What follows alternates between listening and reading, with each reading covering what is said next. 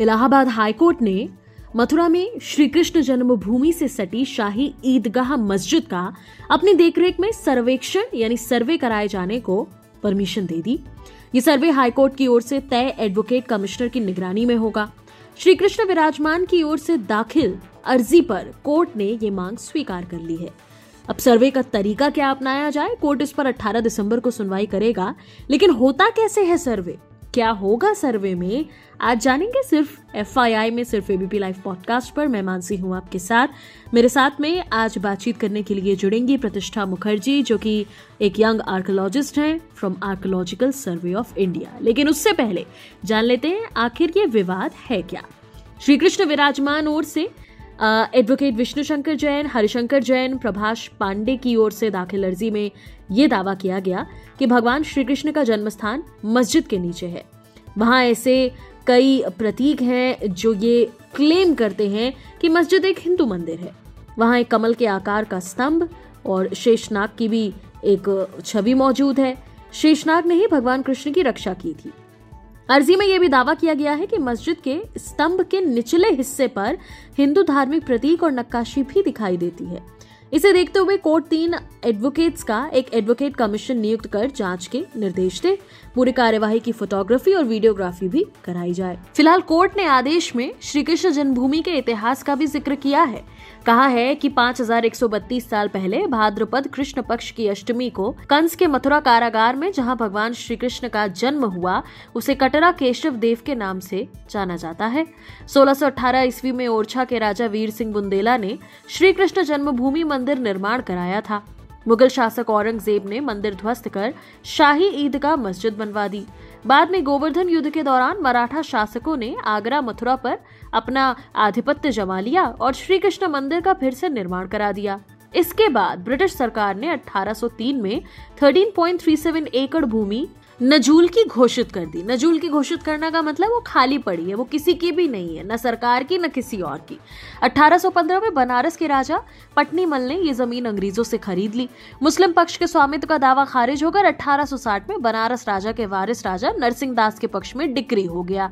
हालाँकि विवाद चलता रहा। तो ये तो थी कुछ ब्रीफ हिस्ट्री अब आगे बढ़ते हैं अपने मेन मुद्दे पर कि आखिर सर्वे क्या होता है, कैसे होता है।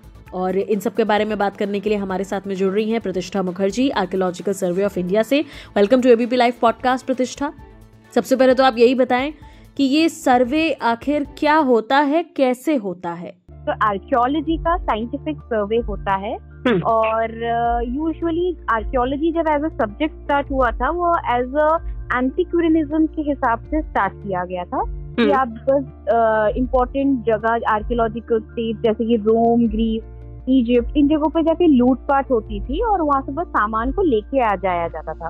तो that was not a scientific process but in the later period जब ये सब्जेक्ट को थोड़ा और डेवलप हुआ around nineteen century eighteen nineteen century we see the idea of scientific things were included in this subject.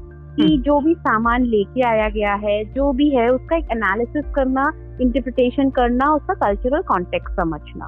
तो हम्म। इसको हम scientific सर्वे बोलते हैं ओके okay. और जब एएसआई जब अराउंड 1800 में 1886 में एशियाटिक सोसाइटी आया और हम्म। बाद में जब 1900 में हम एएसआई का देखते हैं आर्कियोलॉजिकल सर्वे ऑफ़ इंडिया तो ये साइंटिफिक मेथड्स उन्होंने इनकॉर्पोरेट स्लोली किया तो जो साइंटिफिक सर्वे होता है उसमें हम डिटेल्ड एनालिसिस करते हैं जो भी हमें आर्टिफैक्ट या जो भी हमको कल्चरल रिमेन्स मिलता है आर्कियोलॉजी हम्म। क्या है कि हम हमेशा मटेरियल एविडेंसेस के साथ डील करते हैं हम्म। कि अगर कुछ हुआ है अगर कोई इवेंट हुआ है तो उसका मटेरियल रहेगा उसका एविडेंस सबूत हमको मिलेगा हम्म। तभी हम उस चीज़ को मानते हैं तो वो detail analysis and recovery of artifact हम प्रॉपर इंटरप्रिटेशन करते हैं तो अभी जो ये साइंटिफिक सर्वे की बात करी है ए में।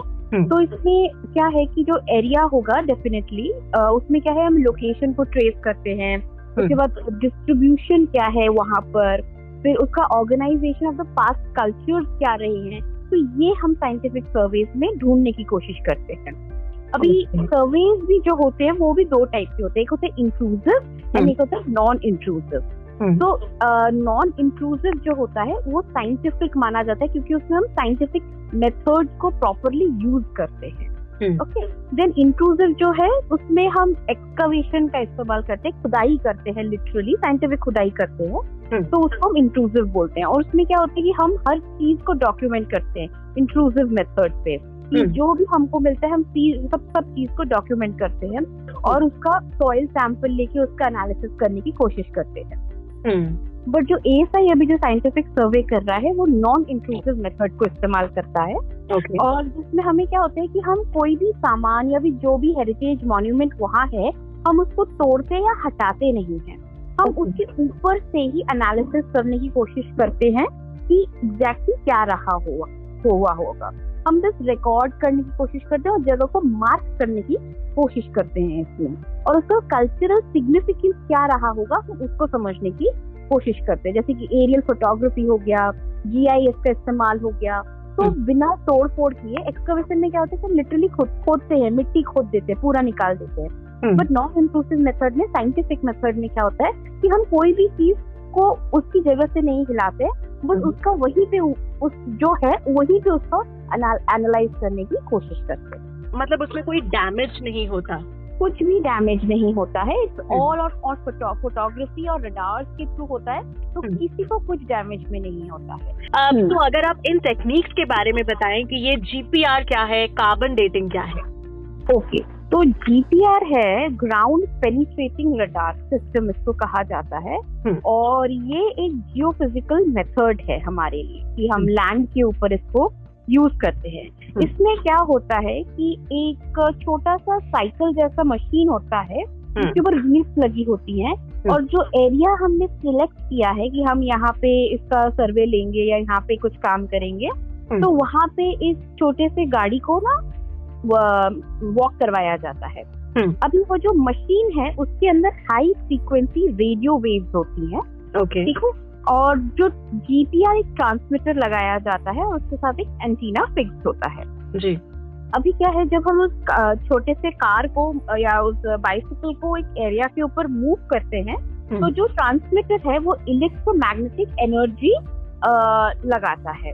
प्रोड्यूस करता है सरफेस पे हम्म। तो वो सरफेस को पेनिट्रेट करके वो इलेक्ट्रोमैग्नेटिक वेव जो है वो ज़मीन के नीचे जाती है हम्म। अगर ज़मीन के अंदर कोई भी बरीड स्ट्रक्चर होगा या मटेरियल होगा या हम्म। फिर घर होगा या कुछ भी होगा तो हम्म। वो क्या करेगा वो ट्रांस वो वेव को अब्सॉर्ब करके रिफ्लेक्ट रिफ्रैक्ट करेगा उसको वापस भेजेगा और क्या होगा एक तरीके से जब वो वापस भेजेगा तो वो जो एनर्जी है वो स्कैटर हो जाता है ज़मीन के अंदर ठीक है जो ये बरीड ऑब्जेक्ट को एनकाउंटर करने के बाद।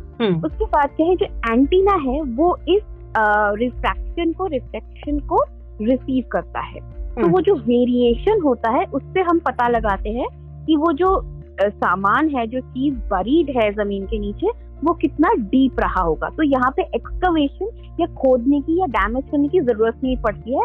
Okay. हम एक analysis through this method we come to a conclusion कि ये जो है ये एक मीटर की दूरी पे है या दो मीटर hmm. की दूरी पे है तो इस मेथड hmm. ऐसे ही जीपीआर काम कर कि आप जो मशीन है वो रेडियो वेव भेजता है हम्म। वो नीचे से ऑब्जेक्ट एक्सेप्ट करता है और वापस से रिफ्लेक्ट करता है तो वो। जो वेरिएशन है वो जीपीआर हमको बताता है तो ये है हमारा जीपीआर का मेथड यस। और कार्बन डेटिंग के बारे में आपने थोड़ा बहुत हमें शुरुआत में हाँ. भी बताया ही था हाँ तो रेडियो कार्बन डेटिंग जो है एक्चुअली ये जो है ये हमेशा लिविंग मटेरियल्स ऑर्गेनिजम्स पे यूज़ होता है हाँ. कि जैसे इंसान हो गए प्लांट्स हो गए एनिमल्स हो गए हाँ. या फिर उनसे रिलेटेड की चीज़ें उनके ऊपर ये कभी पत्थर के ऊपर या मिट्टी के ऊपर इसके ऊपर रेडियो कार्बन डेटिंग आप नहीं कर सकते हो it is only for the living organism तो फिर हम वहाँ पे रेडियो कार्बन का डेटिंग का डेटिंग करना डेटिंग करना होता है कि हम इसको डेट करते हैं कि ये इतना हज़ार साल पीछे तक रहा होगा या उतना। और रेडियो कार्बन डेट हमको मैक्सिमम पचास हज़ार साल तक पीछे लेके जा सकता है। हम्म, ओके हाँ और जो आपने जीपीआर बताया वो सर्वे के मेथड्स है वो हमको बस बताता है कि ज़मीन के नीचे कुछ है कि नहीं है। अगर हमें उसको डेट करना है हमें उसके नीचे मिलता क्या है हम उसको डेट करेंगे उसको कोशिश करेंगे। अगर अराउंड कुछ मिडीवल पीरियड का होगा तो फिर तो बहुत आसान होगा हमारे लिए उसको डेट करना क्योंकि हम्म। उसके लिए हमारे पास लिटरेचर है और बहुत सारे रिलेटेड एरियाज़ में एक्सकविशन एक्सप्लोरेशन हो रखा है। उसके रेडियो उसके रिपोर्ट के बेसिस पे हम एक रिपोर्ट तैयार कर सकते हैं। बट अगर उससे भी पहले का कुछ मिलता है तब हमको proper scientific method of dating का इस्तेमाल करना पड़ेगा। अगर एएमएस लगाना पड़ गया एक्सलरेटेड मास सर्वे या फिर पोटेशियम आर्गन ऐसा कुछ मिलेगा। अगर इनके बारे में भी थोड़ा सा अगर आप हमें ब्रीफ में बताएँ। ओके थर्मोलिमिनेसेंस मेथड जो होता है ये हम पॉटरीज के ऊपर करते हैं क्योंकि जब इंसान ओरिजिनली रहना स्टार्ट करता है खाना पीना स्टार्ट करता है उसके पास मटके ही सबसे पहले हमको देखने को मिलता है। तो हम्म। ये थर्मोल्यूमिनेसेंस जो है वो मटकों के ऊपर या पॉटरी के ऊपर टेराकोटा के ऊपर यूज़ किया जाता है तो जब टेराकोटा या मिट्टी को जब हम गर्म करते हैं ना तो हम्म। वो अपने अंदर कुछ वेव वो कर लेते हैं अब्जॉर्ब कर लेते हैं इलेक्ट्रॉन्स प्रोटॉन्स और न्यूट्रॉन्स को अब्जॉर्ब करते हैं हम्म। तो जब हम उसको वापस से रीहीट करते हैं ना तो हम्म। जितना उसमें से लाइट निकलता है उससे हमें पता चलता है कि ये सामान उतना पुराना रहा होगा क्योंकि क्या होता है कि जो पॉटरी है वो ज़मीन के नीचे रह रह के इक्विलिब्रियम में सेट हो जाता है। और उसके साथ वो अपने आसपास और भी मिनरल्स और इन सब चीज़ों को अब्जॉर्ब कर लेता है। तो उससे कितना लाइट एमिट होगा जब हम उसको हीटिंग करेंगे वापस से तो उससे हम डेट पता कर सकते जितना लाइट एमिट होगा वो उतना ही पुराना साबित होता है। फिर हाँ फिर उसके बाद पोटेशियम आर्गन आता है जो कि वॉल्केनिक रॉक्स के लिए यूज़ होता है। तो यहाँ पे तो ज़रूरत नहीं पड़ेगी क्योंकि वो एरिया अलग है। उसके बाद ए एम एस आता है। ए एम एस में क्या होता है कि हम एक सैंपल लेते हैं और उसको बहुत तेज़ी से उसको एक व्हील के अंदर एक सेंट्रिफ्यूगल फोर्स के अंदर यूज़ करते हैं। तो फिर उसका फिर फर्दर एनालिसिस होता है। मैं इतना उसके डीप में उसको जानती नहीं हूँ। I I only read about it कि उसको उसको फर्दर एनालिसिस करके उसको हम फर्दर डेट कर पाते हैं। Okay okay thank you so much Pratishtha Mukherjee हमारे साथ जुड़ने के लिए एबीपी लाइव पॉडकास्ट पर। मैं मानसी हूँ आपके साथ।